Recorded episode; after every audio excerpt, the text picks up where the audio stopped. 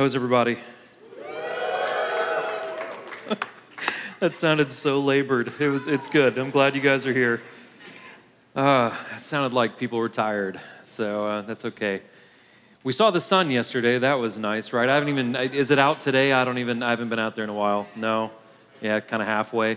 It's funny. I was walking out of Just Love the other day, and it was. I mean, it was partly cloudy at best the other day and I walked out, and there was these two girls that walked out right behind me, and they were like, "Oh my gosh, it's so bright out here!" And it hit me. I'm like, "We are really sun deprived right now because I think it's like an overcast.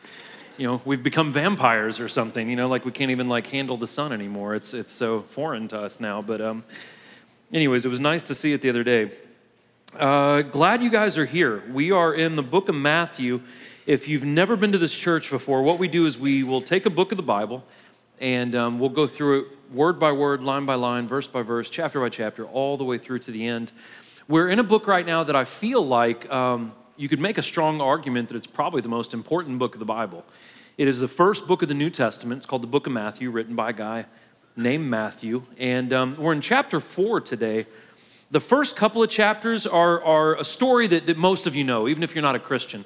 It's the story of Jesus' birth, the nativity story, the Christmas story, however you want to kind of frame it, but it's something that most of us have heard before, and uh, or we've seen it in movies, or you know, if you watch the old Peanuts Christmas story, like you know, you heard the Book of Luke read by I, whatever that Peanuts character is, and um, I just offended someone probably right now. Someone's got like a Peanuts tattoo somewhere on their body, and they're like, "How dare he not know that?" Um, but we've heard that story. Chapter three, um, we meet a guy named John the Baptist who kind of paved the way for Jesus to come. And, and, John the Baptist had a very short but very powerful kind of span of ministry. And then at the end of chapter three that we covered last week, we get this really, really beautiful scene.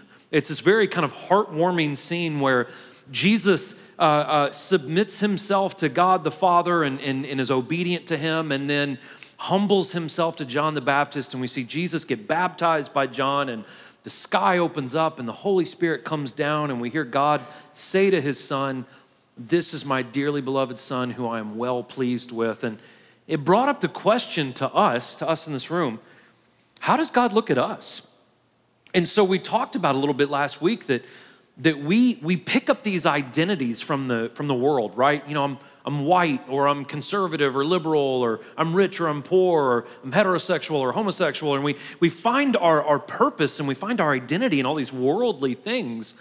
And we talked about last week that, that God wants to shed the worldly identities and pick up something that is eternal, right? That we are his son, his daughter, that we are created in the image of the King of Kings, right? So we talked about how God sees us, how God loves us.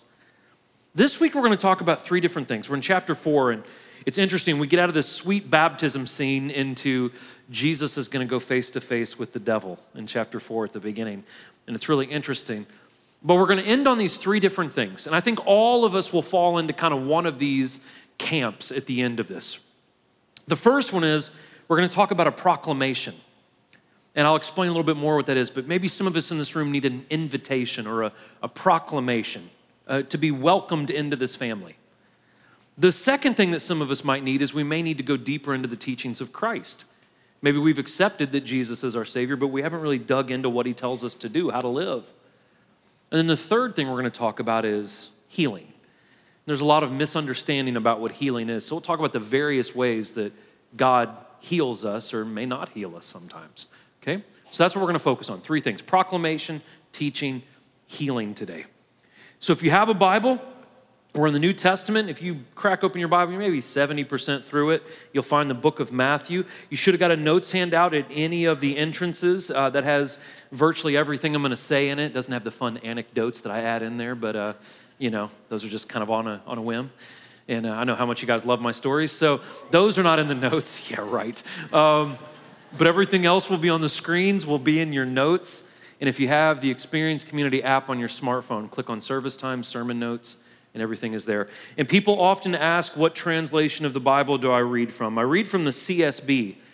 And then people will ask, Well, Corey, what's the best translation? And my answer is, the one you will read. So, whichever one you have brought in here today, if you will read it, I like that. If you're hardcore and you're like KJV, good for you, right? As long as you read it. And I'm glad that you're that smart. So, uh, anyways, whatever translation works for you, they basically all say the same thing, okay? All right, cool. I'm gonna pray and. and uh, we're going to get into it today and we'll see where God takes us. And, and I'm really, really glad you're here. Okay? All right, let me pray. Lord Jesus, Father, we love you. We thank you. God, thank you, Lord, for everyone in this room today, Lord, that they would take out a, a chunk of their weekend and come and, and hear the word of God and study the word of God. I pray, Lord, that for everyone in, the, in this room, Lord, that your word touches their heart today, that it blesses them. And whatever stage we may be in, maybe we're not even in a stage yet that God, that you would uh, speak to our hearts. Lord, we pray not just for our church, we pray for every church in our community. We pray, God, for the wonderful nonprofits that we're working with, God, especially Special Kids um, that we're working with this month. And um, we pray, Lord, that everything we do today, God, that it honors you and makes you proud. Lord, we love you. We thank you. We praise you. In Jesus' name, amen. So I have to plug uh, uh, a friend of mine in the back, uh, Rachel, who works with special kids is not just awesome because she works with special kids. Um, she is the daughter of my favorite pastor on planet Earth, David Young. And so you should go back and say hi to uh, Rachel. She's wonderful. Her dad is wonderful. Had coffee with him the other day, which was wonderful. And uh, it's all good. All right. Chapter 4 of Matthew. Let me read a little bit, and I'll go back and break it down to the, to the best of my abilities. Then Jesus was led up by the Spirit into the wilderness to be tempted by the devil. After he had fasted 40 days and 40 nights, he was hungry. Then the tempter approached him and said, If you are the Son of God, tell these stones to become bread. Jesus answered, It is written, Man must not live on bread alone, but by every word that comes from the mouth of God. It's from the book of Deuteronomy. Then the devil took him to the holy city, had him stand on the pinnacle of the temple, and he said to him, if you are the Son of God, throw yourself down, for it is written, He will give angels orders concerning you, and they will support you with their hands so that you will not strike your foot against a stone. Jesus told him, It is also written, Do not test the Lord your God. That's from the book of Psalms. Again, the devil took him to a very high mountain and showed him all the kingdoms of the world and their splendor, and he said to him, I will give you these things if you will fall down and worship me. Then Jesus said, Go away, Satan, for it is written, Worship the Lord your God and serve only him. Also from the book of Deuteronomy. Then the devil left him, and the angels came and began to serve him. So let's talk about tests and let's talk about trials for a second. So, after this beautiful baptism scene, right? Sky opens up, Holy Spirit comes down. We hear the voice of God. Very, very beautiful moment. We see that the Holy Spirit leads Jesus into the wilderness to be tempted. Why? The reason why is because tests and trials and wilderness time help our morals, they help our character build. Whenever you're looking for advice in this world, do you go looking for people that have never gone through anything tough? No. You find people that have been through the wringer, they have been through the hard times, they have made it out the other side, and you ask them, How did you do it? Right? Because hard times create morality, hard times create character. Just like lifting weights makes your muscles stronger and bigger. So, the first thing we learn is God puts us through stuff sometimes because it makes us into better people, more moral people, people of higher character. We also learn that temptation is not a sin. How do we know that? We know that Jesus was completely blameless, completely sinless. He never sinned, but he was tempted.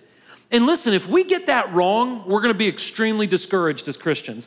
If we think that simply being tempted makes us evil, we're never going to feel good about ourselves because you're gonna be tempted. It is not the temptation that is evil, it is giving in to the temptation that is evil. And we have to get that theologically correct. Another thing that we learn in this interaction, very interesting interaction between Jesus and the devil, is we see that walking with God has its high points, right? Where it's easy and it's fun and it's blissful and euphoric, like baptism. And then we see that sometimes following God has its low points. There are temptations, there is opposition, there are lonely times. We also see that living for God takes work. The Bible equates our faith to running a marathon. Running a marathon is not an easy thing to do, it's hard. and we have to we have to work at it. We have to be diligent, just like we have to do with a prayer life. Just as a lot of you have found out this year, doing the fast. It is not easy. It is rewarding, but not easy. So our walk with God is very similar to what we're talking about today. There are moments of awesome victory, and there are moments when we are alone in a desert, right? Metaphorically. And it takes work and it takes determination to do what is right. It takes a lot of work to do what is right. So, another thing we learn is Satan knew the Bible pretty well. And it's interesting, Satan also knew who Jesus was. He kept saying, If you are the Son of God, he knew exactly who Jesus was. How did he know who Jesus was? Lucifer, the fallen angel that we now call Satan, was created by Jesus. It says in the book of John that all things were created through Jesus' hands, including all the angels and the fallen ones that are in hell. And so Lucifer, Satan, knew exactly who Jesus was. There was no question of authenticity. Satan also knew the Word of God. He knew God's plan, and he, we know from Genesis chapter 3 that even the devil knew that God was going to send a Messiah one day. Satan knew exactly what was up. So he quoted the Word of God, and Satan quoted the Word of God out of context. Now, I say this to you guys all the time. The reason why we teach the Bible the way we do in this church, the reason why we focus on culture and history and the context of the entire scripture is because if we take the scripture out of context, not only will it confuse people, it can actually be used for evil purposes. So we have to be extremely careful. When we study the word, when we teach the word, we have to teach it in context. We see the devil uses it out of context. We also see that Satan is very subtle. Satan is not like the movies, right? For you older people in here, remember the movie Legend? The devil doesn't walk in with like big old horns and he's red and kicks down the door and he's like, everyone fornicate. That's not how the devil works. he's, he's a little bit, I don't know why I used that example. That was bad. Should have thought that through better. but the devil works a little bit more subtle than that. He's more manipulative than that. And the three main ways that the devil gets all of us to fall into sin is he appeals to three different things the lust of our eyes, the lust of our flesh, and our pride, our arrogance. So, listen, this is what basically says to all of us. And after I say this, think about culture, think about television, think about movies, think about all the temptations we face, and see if they're not grounded in these three things. What the devil says to us is he says, Doesn't that look good? Why don't you just try it? And if you do try it, you'll find out it gives you control. That's what the world tells us all the time.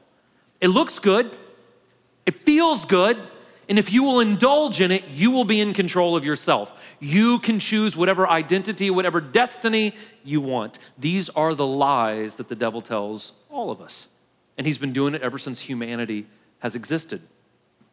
Now, Jesus, of course, was prepared for this.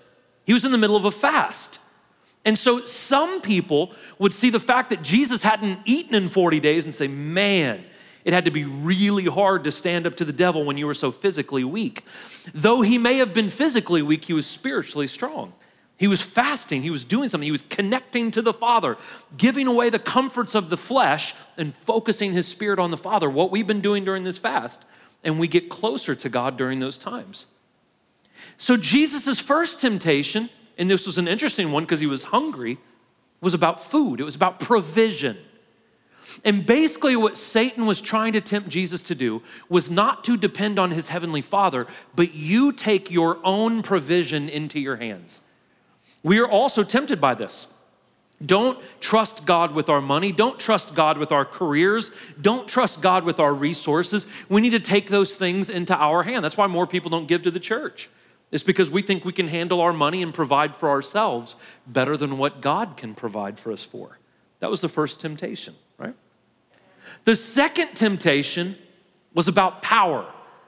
The second temptation for Jesus was to be showy with his power to test God by throwing himself off a building and have an angel scoop him up before he hit the ground. Again, This is another way that the devil tempts us. He tempts us with control, he tempts us with power and prestige, even in religious circles. Unfortunately, we see this a lot in Christianity right now in the United States. We call it the prosperity gospel. That there's all these clowns, these actors that, you know, masquerade as pastors, and they get people to give them a bunch of money. And maybe they started off with good intentions in the beginning, but they end up buying $4 million houses and three or four jets, and they don't live like the congregation, they live way above it, right? And so we see even of an abuse of power in religious circles. We see it in political circles. People that have power, but they're not humble and they don't submit to God, they abuse that power. That was the second temptation. The third temptation was to take the easy road. Again, we see this a lot in our culture right now. Satan took Jesus up to a very high mountain. He showed him the kingdoms of the world, right? It's like if the devil took one of us up to a very high metaphorical mountain and showed us Hollywood, California, showed us New York City, showed us Paris and London, showed us the showed us you know Dubai and showed us all these wonderful areas where it looks like everyone just lives so perfectly.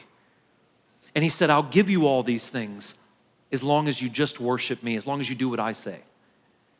What Satan was trying to tempt Jesus to do was to not go through the sacrifice of the cross. If you'll just give up the cross, right? I'll give you all these things. It's odd. The devil, he didn't even have the authority to give Jesus those things.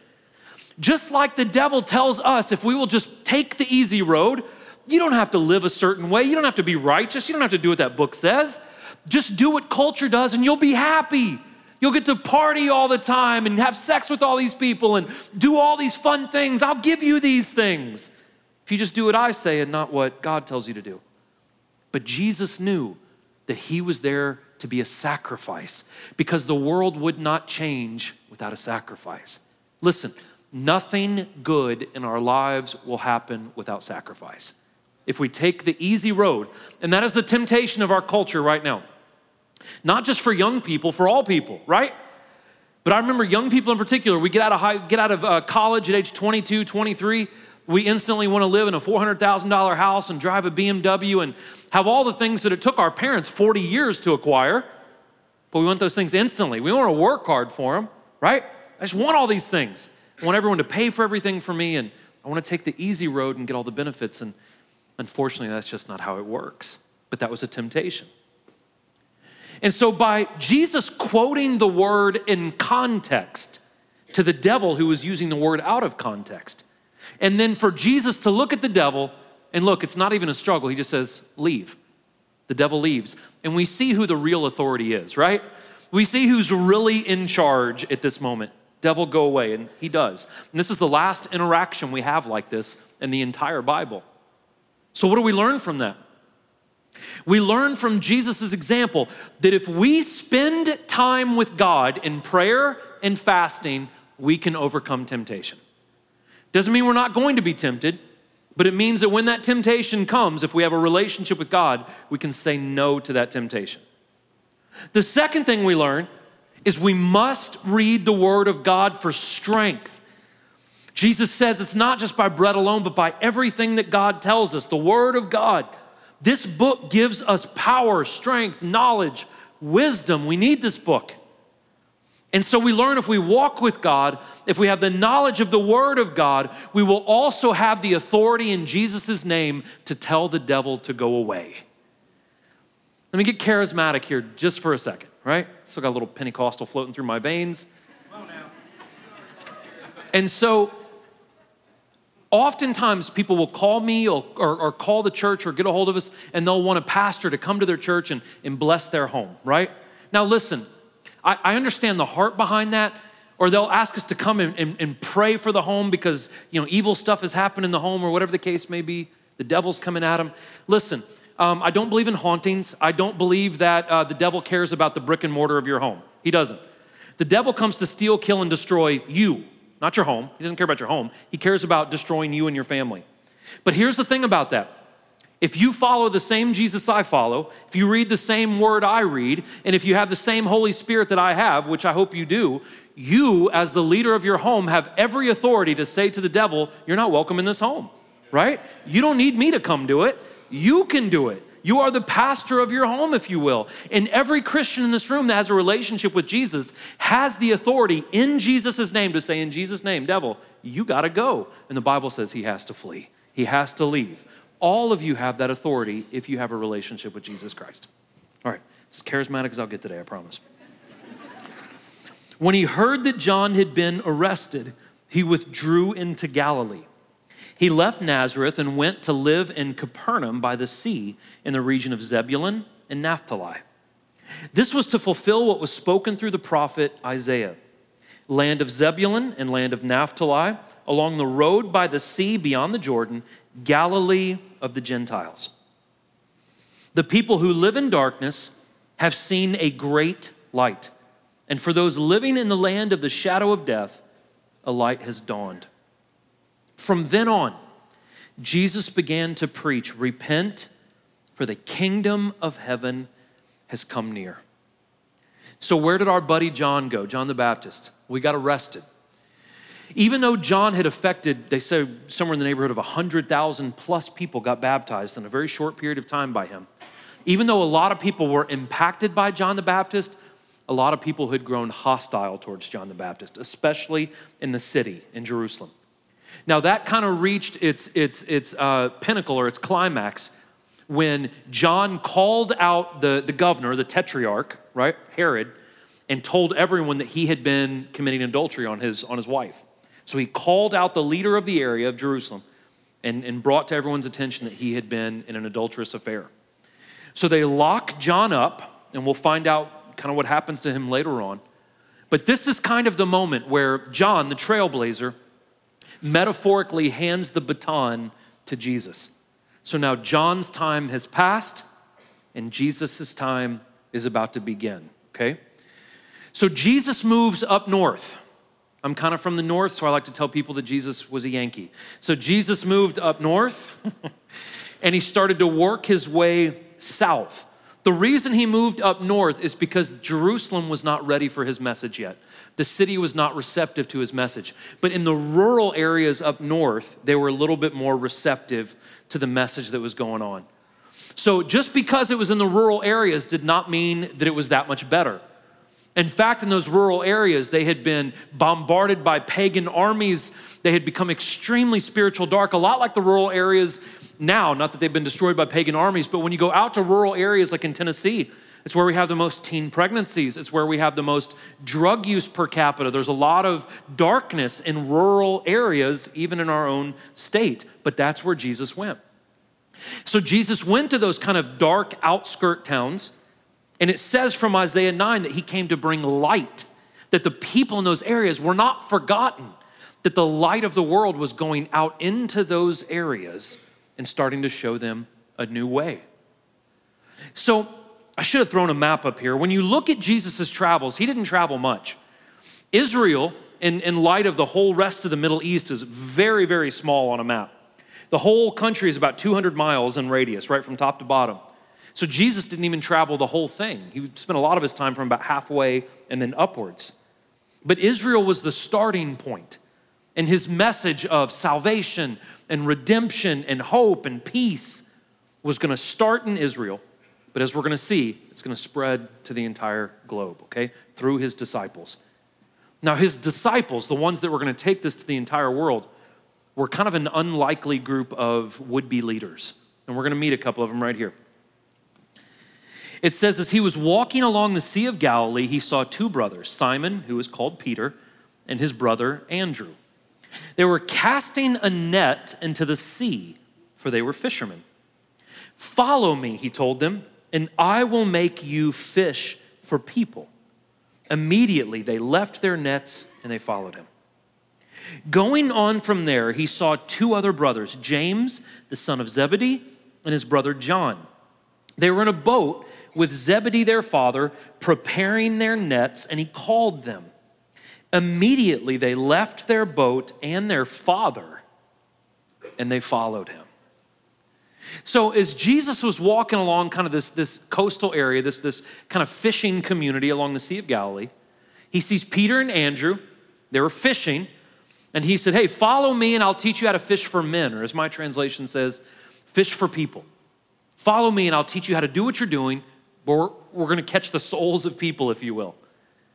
So, Peter, Andrew, James, and John were all in the family business. They were all fishermen. They were in an area called Capernaum, which would have been the home of our friend Matthew, that wrote the book of Matthew, possibly Philip, who was another disciple, and Nathaniel. So, several of these guys were from this kind of small fishing community. Now, Jesus chose some very unlikely leaders, and I'm gonna, I'm gonna get to that here in a second. But the majority of the people that Jesus kind of brought into his team, if you will, in the, in the three closest of his friends, were just pretty average guys. Um, these would have been guys that had kind of nine to five blue collar work. If they were married, they would have just gone home and you know hung out with their wife, hung out with their kids, played some soccer in the front yard, maybe like you know coached a little league team. They would have been just pretty average, run of the mill guys. But Matthew alludes that these men instantly left their careers. They probably made decent money, but instantly left their careers, instantly left, a couple of them left their father, might have left their families to follow a rabbi, a teacher, that if they knew him, they didn't know him very well. Why in the world would these grown men leave their career fields, leave whatever was comfortable, and follow a rabbi? If we're gonna understand why they would follow Jesus, we have to understand a little bit about Jewish culture because this doesn't make sense in our culture. So let's go back and let's learn a little bit about Jewish culture in Jesus' time. In Jesus' time, the education system would have started about the same time our education system starts, about age five, right? About our kindergarten age. What would happen in their education system is from age five to 10, essentially grade school, right? From age five to 10, children would learn the Torah. That's the first five books of the Bible. Let me hold this up for you. That's the Torah, okay? Roughly there. In my Bible, that is 304 pages right there. Not only would they learn this, by age 10, most children would have that memorized, word for word. That's how well they would know the Torah, okay? At age 11, they would graduate from that and they would move on to the Tanakh. The Tanakh is the 39 books of the Old Testament, if you can see how thick that is with my Bible. If they were the cream of the crop, the elite, by age 16, they would have all 39 books of the Old Testament memorized. They'd have it completely memorized. Now, the cream of the crop, 16 year olds, would go on from studying the Tanakh, the Old Testament, and then they would become apprentices, one on one apprentices with a teacher, with a rabbi. And they would do that until age 30, and they would go into the rabbinical system. They would be the, the cream of the crop, the elite of society. Now, at age 16, if you are not part of the elite, the cream of the crop, the smartest of the smart, the, the sharpest of the sharp, you would go into more blue collar work, which is where most of us would end up. You'd end up as a carpenter or a masonry worker, or in this case, a fisherman. You could make a good living, but you weren't the cream of the crop, you weren't the elite. So, the reason why these men would instantly drop their nets, instantly lay down everything that was comfortable them to run after a rabbi and follow them is in their society, it would have been the equivalent if you're sitting there working one day at your job and Bill Gates strolls by and goes, Hey, you wanna be my apprentice?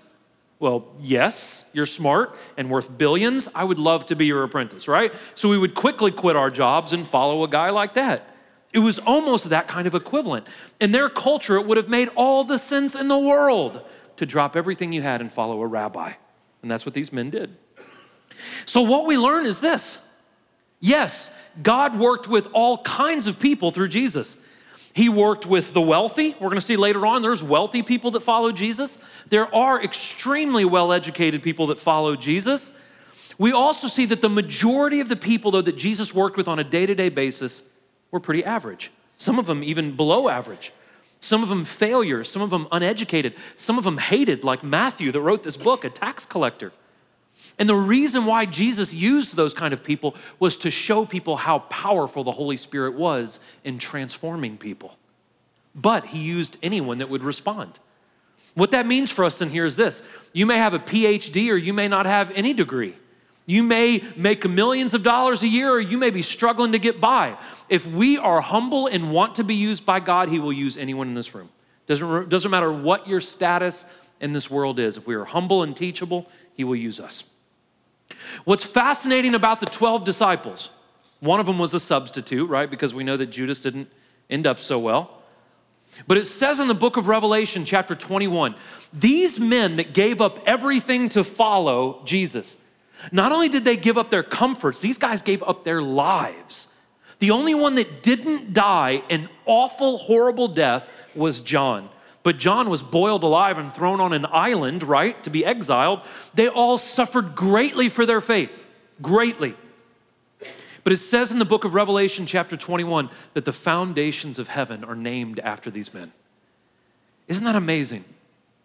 God not only saves us in this life, He not only blesses us in this life, but He's going to reward us for eternity if we're willing to drop everything and follow Him.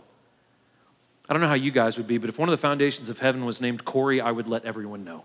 I don't know if Peter is doing that right now. Hey, did you guys see whose name's written on the foundation over there? It's Peter. It's me, right?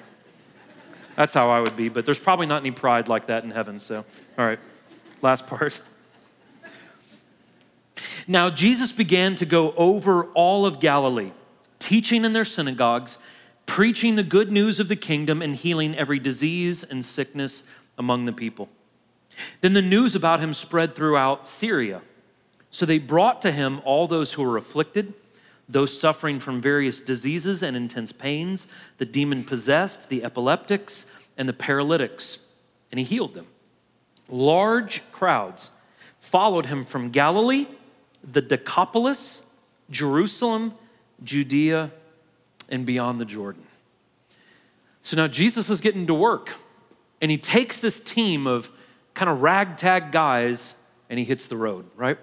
For several months, he spends a lot of time up north and he starts to move south, right? He's going to slowly start moving south over, a, over the period of a couple of years. And Jesus started off teaching in the synagogues. Why would he go to the synagogues? He would go to the synagogues because the people would listen to a rabbi. Even if they didn't agree with everything he had to say, people would at least respect him enough to listen to what he had to say. So he would go from synagogue to synagogue and he would share about the kingdom of God and the, the teachings that he was supposed to tell people. Now, the first priority of Jesus and Jesus traveling around was his message. Jesus talked about repentance, he talked about judgment. Jesus even talks a little bit about hell in the Gospel of Matthew, but his message was one of positivity, not of negativity. His message was one of hope, of light, of forgiveness, of grace, of restoration. One of the important things that Jesus teaches us in the book of Matthew is he teaches us that all of us are incapable of living up to God's standards without God's help. When Jesus came onto the scene, the people were so oppressed by the law. They were discouraged because they couldn't live up to the Ten Commandments. And so Jesus comes onto the scene, and when people were even arrogant because they thought they had lived up to the Ten Commandments, Jesus breaks their whole paradigm. People would say, Well, I've never committed murder, I've never cheated on my wife. And Jesus would say things like, If you've ever hated someone, you've committed murder in your heart. If you've ever lusted after another person, then you've committed adultery in your heart. And Jesus was telling us that there's no way to live up to God's standards unless we depend on Jesus' holiness and Jesus' righteousness. And if we have a relationship with Jesus, we can be what God wants us to be. We can live up to where God wants us to live. And so Jesus came to do three things while he was on earth. And this is where we're going to hang out for the rest of our time together, right? I got about 50 more minutes left and we'll, we'll wrap this up. That was a joke, guys. Anyways, the first thing he came to do was to proclaim the good news. Now, the proclamation is the large net. It's kind of what I'm doing right now. It's the, it's, it's the big news. It's the very simple lesson, but it's the very important message. It's sent out to the masses, it's an invitation. Hey, listen, your way of living is not working. God has a better way of living. It's this large net that is thrown out. And from the proclamation, some people will want to know more. Tell me more. What does Jesus want from us? What does Jesus expect? How do we have a relationship with him? And that moves us into the second stage, which was his teaching. Jesus' teaching was kind of the maturation process. This is where we first hear the truth in the proclamation, but if we're willing to learn who God is, who are we in God? What does God want from us? How do we have a relationship with Him? That's when we get into the teachings, the Word of God, right? That's what He came to bring us. Not only the proclamation, but the response to that, the teachings. And then from that, we have healing. Now, this is where it can get complicated and in some churches a, a little squirrely, right? But healing is the result of hearing the proclamation and responding to the truth, to the teaching. Now, when we talk about healing, the first thing we always think of is physical healing, right? Sometimes we can't get beyond this flesh and bone when we think about healing, physical healing. But healing comes in a lot of different ways. I dare say, everyone in this room, if you give your life to Jesus Christ, we're all spiritually healed. We're saved. Our souls are restored. So it comes in spiritual healing, it comes in emotional healing. God gives us peace, He gives us comfort, He gives us counsel. There is emotional healing with God, there is relational healing with God. Jesus even goes later on in the book of Matthew to teach us how to mend relationships. There is relational healing through Christ. There is sometimes mental healing. Jesus heals people who have mental disorders, right? And sometimes there is even physical healing. Now, healing can come in a lot of different ways. It can come instantaneously, I've seen that. It can come over a long period of time, I've seen that as well. Healing can come in a group setting. Healing can come through the gifting that God gives doctors, right? I know many Christian doctors. I have a Christian uh, uh, doctor friend here in town that's a surgeon, works on shoulders, and she sees her gift as a gift from God, that she is a, a, a part, a vessel for God to help heal people. Healing can come through changing how we eat. Healing can come through good Christian counseling. Healing can come from a lot of different ways, in a lot of different ways. Now, healing can also be greatly misunderstood. There are a lot of churches that will take this passage we just read, and it said that he healed every disease and sickness, and they will twist and turn and create some bad theology that says when we're not physically healed, it's because we don't have enough faith. Now, don't get me wrong, there was a part when Jesus left a city and didn't do very many miracles because they didn't believe in him, they didn't have faith. But to say that we're not healed physically because we always lack faith is really, really dangerous and bad theology. I'll tell you why. It goes against Jesus himself. When Jesus is in the Garden of Gethsemane, he's on his knees praying to God the Father. And he's praying because he knows he's about to get arrested and crucified. And this is, this is what Jesus says to God the Father He says, If it be your will, let this cup pass. If it be your will, heal me of this. If it be your will, deliver me of this. And I think everyone knows how the story goes. He was not delivered from it, he was not healed from it. It was not the Father's will to spare him from the cross, it was his will for him to go to the cross. So here's the thing when it comes to healing I believe in healing, guys, absolutely, 100%. But we have to be biblically balanced when it comes to healing. Here's the thing it's not a question of if God can heal, it's a question of will we still love him if he chooses not to? Everyone with me? I believe he can heal. And I pray if you were to come up to me today and say, I have something going on with my body, do you believe God can heal me? 100%. But I'm going to pray his will over you first. God, if it be your will, heal this person. And I have seen it happen, and I have not seen it happen. I hope this doesn't, this doesn't bother either one of the families. I don't think it will. There are two families that come here that have been coming here for a long time and both of their children in one year were diagnosed with really severe cancer. One was two years old, uh, the young girl, and the young boy was 12. This church prayed, we fasted, laid hands on them, went to hospitals. It was a, a really, really rough year. Long story short, the little girl was healed of cancer. No cancer ever showed up again. She's been cancer free for a long time. And then the little boy died. I remember standing in his living room with his family as he laid on the couch, lifeless. Very terrible. Now, for anyone in this room that thinks that we're not healed because people don't have a, enough faith, I dare you to go tell that family that. The thing is, is their faith has probably grown exponentially because even though that child passed away, they have put that boy into the hands of God. They still have a great relationship with God and they still believe God can heal. But it is up to God's infinite wisdom that is beyond ours. And we have to lean on that. And that can be very difficult. The point of the healings in the gospel, though, were about the gospel. The reason why Jesus went to cities and healed virtually every, everyone that was there was not just because he wanted to help everyone physically, he wanted to point everyone to a kingdom to where everyone, everyone is going to be healed for eternity. And so we have to understand, guys, we're all gonna die. All of us are gonna die. The Bible says our lives are not promised to be long. We're not promised longevity. James says our life is like a vapor that comes out and dissipates. Jesus is going to go on in Matthew to say, You don't know what tomorrow is going to bring. In 2017, I did seven funerals for people under the age of 30 years old. Seven. In one year at this church, seven people under the age of 30. We're not promised a longevity, but we are promised that if we live for Jesus in this life, we will have a perfect body in the next that will never get sick, that will never die, that will never struggle with anxiety or depression or any of those things. But in this life, we have death because in this life we have sin. Sin has been introduced into humanity, and because of that, there is death. But we have to understand that in the life to come, we will live in a completely healed state. Jesus healed on earth to bring awareness to a greater kingdom. It was a physical example of a spiritual principle that there is something beyond this life. And if we will live for Jesus now, we will go on to be in perfection for eternity. So, back to these three things. Today, I don't know who needs to hear it. We talked a little bit last week about God's love, that God loves you. I'm gonna tell you, and, I, and again, I don't know if anyone needs to hear it or not, but I think someone does. Someone needs to hear in this room that God is trying to get your attention. Again, the book of James says that Jesus stands at the door and he knocks.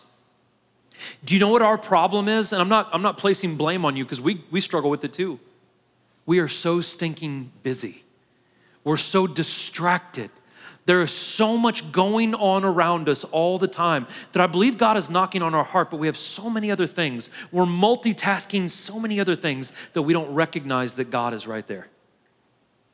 But I'm here to tell you, if you're in this room, you're the one that needs to hear it. God's trying to get your attention. God is trying to warn us that our ways will fall flat. Do you hear me?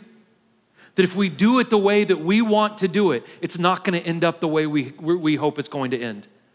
We have got to, as Jesus said, lose our lives in order to really find what living is. We've got to take this life and we've got to take our ideas, our directions, our concepts, and we have to hand it over to Him and say, God, take this. I want to do what you want to do. And if we will do that, if we want to be better, if we respond to the call to, to step out of our futile ways into His ways, if we want to change, we can move on to the next step.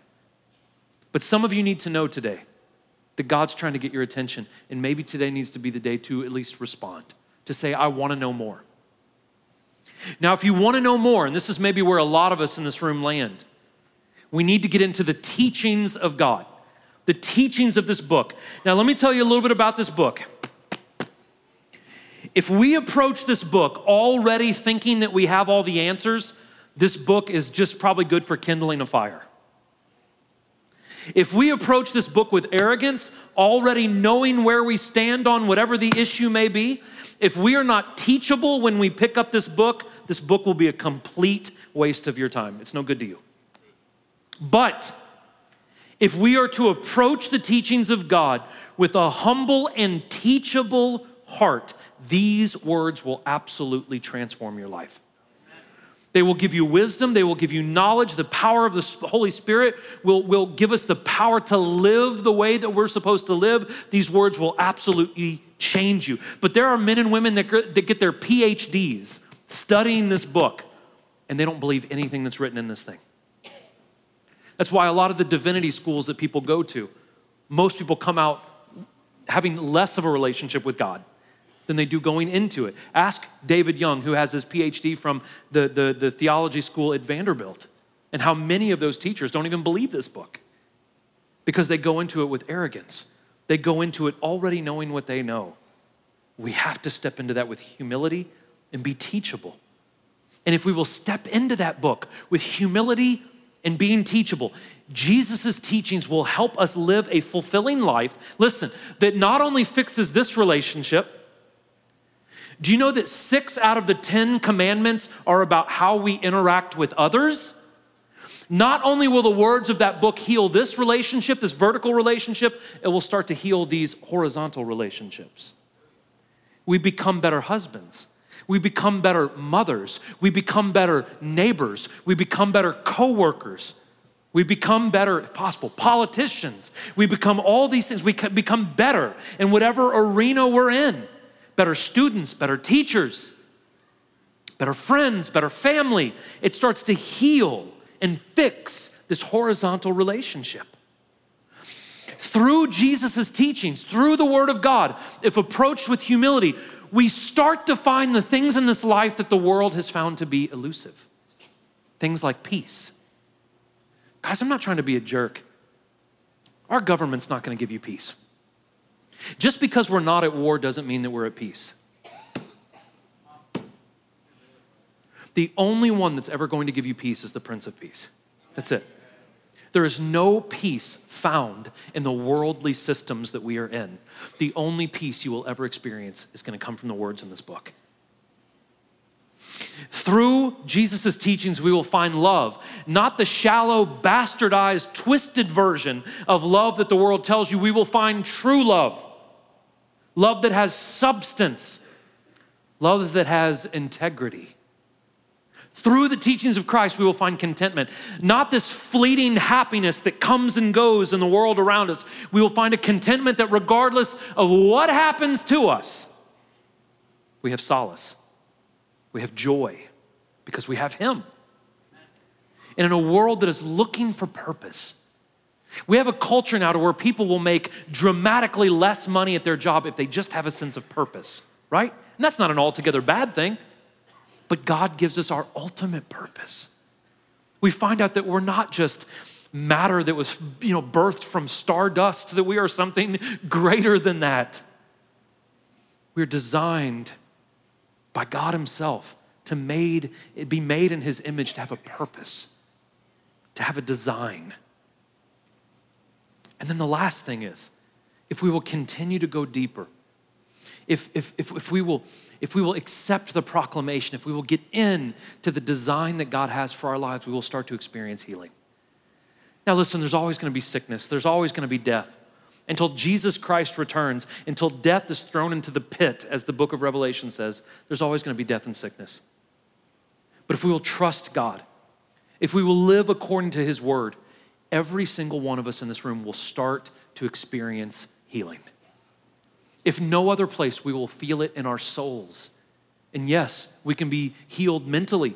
We can be healed emotionally and relationally, even spirit or I'm sorry, even physically. But we will start to experience healing. And though healing may not happen exactly the way we want it to all the time, if we have a relationship with God, we can rest assured that Jesus loves us. We can rest assured that He knows what's best for us. Even Paul said, right? I have a thorn in my side and I keep praying for God to remove it, but He hasn't removed it. But that didn't turn Paul away from God, it actually made him lean on God more. In your infinite wisdom, you have put this thorn in my side. We don't know what it was, people speculate, but whatever it is, God left it there for a reason. And it didn't push Paul away from Him. Made Paul more dependent on him because Paul understood that God, you know what's best for me. And we have to rest assured that this life is short. And it's what we do in this life that echoes forever and ever and ever. And if we give our life to Christ in this life, we will be healed for eternity. Eternity. Every time I walk up on this stage, right over here on the wall, it says there's no tears, no death, no night, no crying. That's what our eternity will be. It will be perfect, perfect.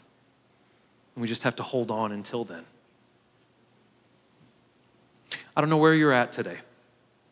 Maybe you're in this room and you just needed to hear that God is looking at you and He wants to talk to you. Maybe you're in this room and you know that God's looking at you, you know God wants to talk to you, but you have not gotten into this. You've not dove, dived into the Word of God to know the teaching, to know what He expects out of us and who He is and what He wants to do for us. Or listen, maybe you're in here today and you need God to heal some relationships. Maybe you're in here today and you need some emotional healing.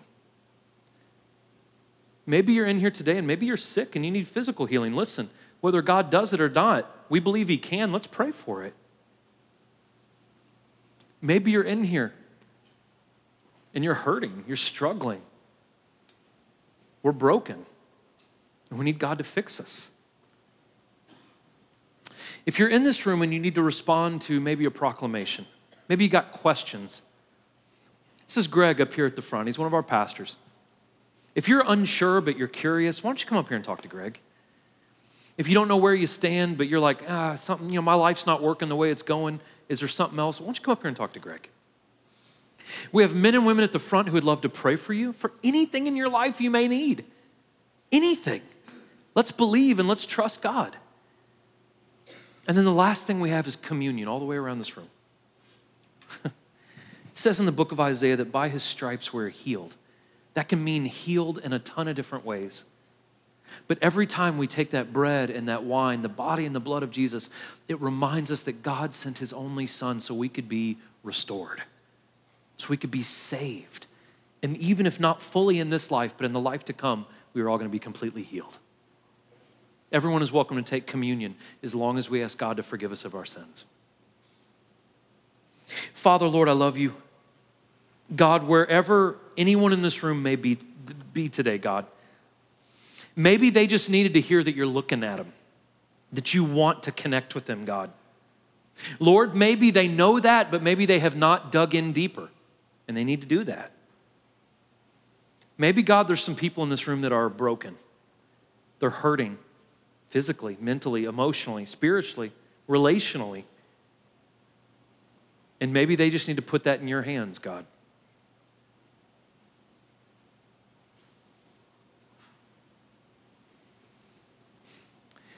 Listen, as your heads are bowed and your eyes are closed, I don't want to freak anyone out.